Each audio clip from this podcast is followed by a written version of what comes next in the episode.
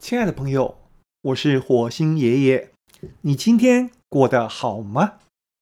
今天我要为你说的故事来自于《给下一个科学小飞侠的三十七个备忘录》这本书第三篇：等待中的火星牛排。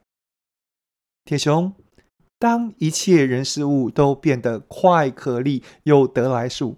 当事件的进行很快地从未来式变现在式，从现在式变过去式，又从过去式变成抛弃式，要如何从容地评赏人事物的价值呢？在前往火星的太空说，我旁边坐了一个火星人，他们在紧凑生活中创造一种等待。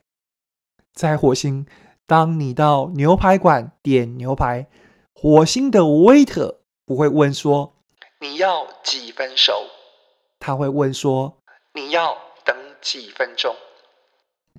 他们在等待的时间冥想厨师的刀艺、火候的控制以及牛排调理时的滋滋美味。他说。等待与冥想是火星最美味的调味料。南宫博士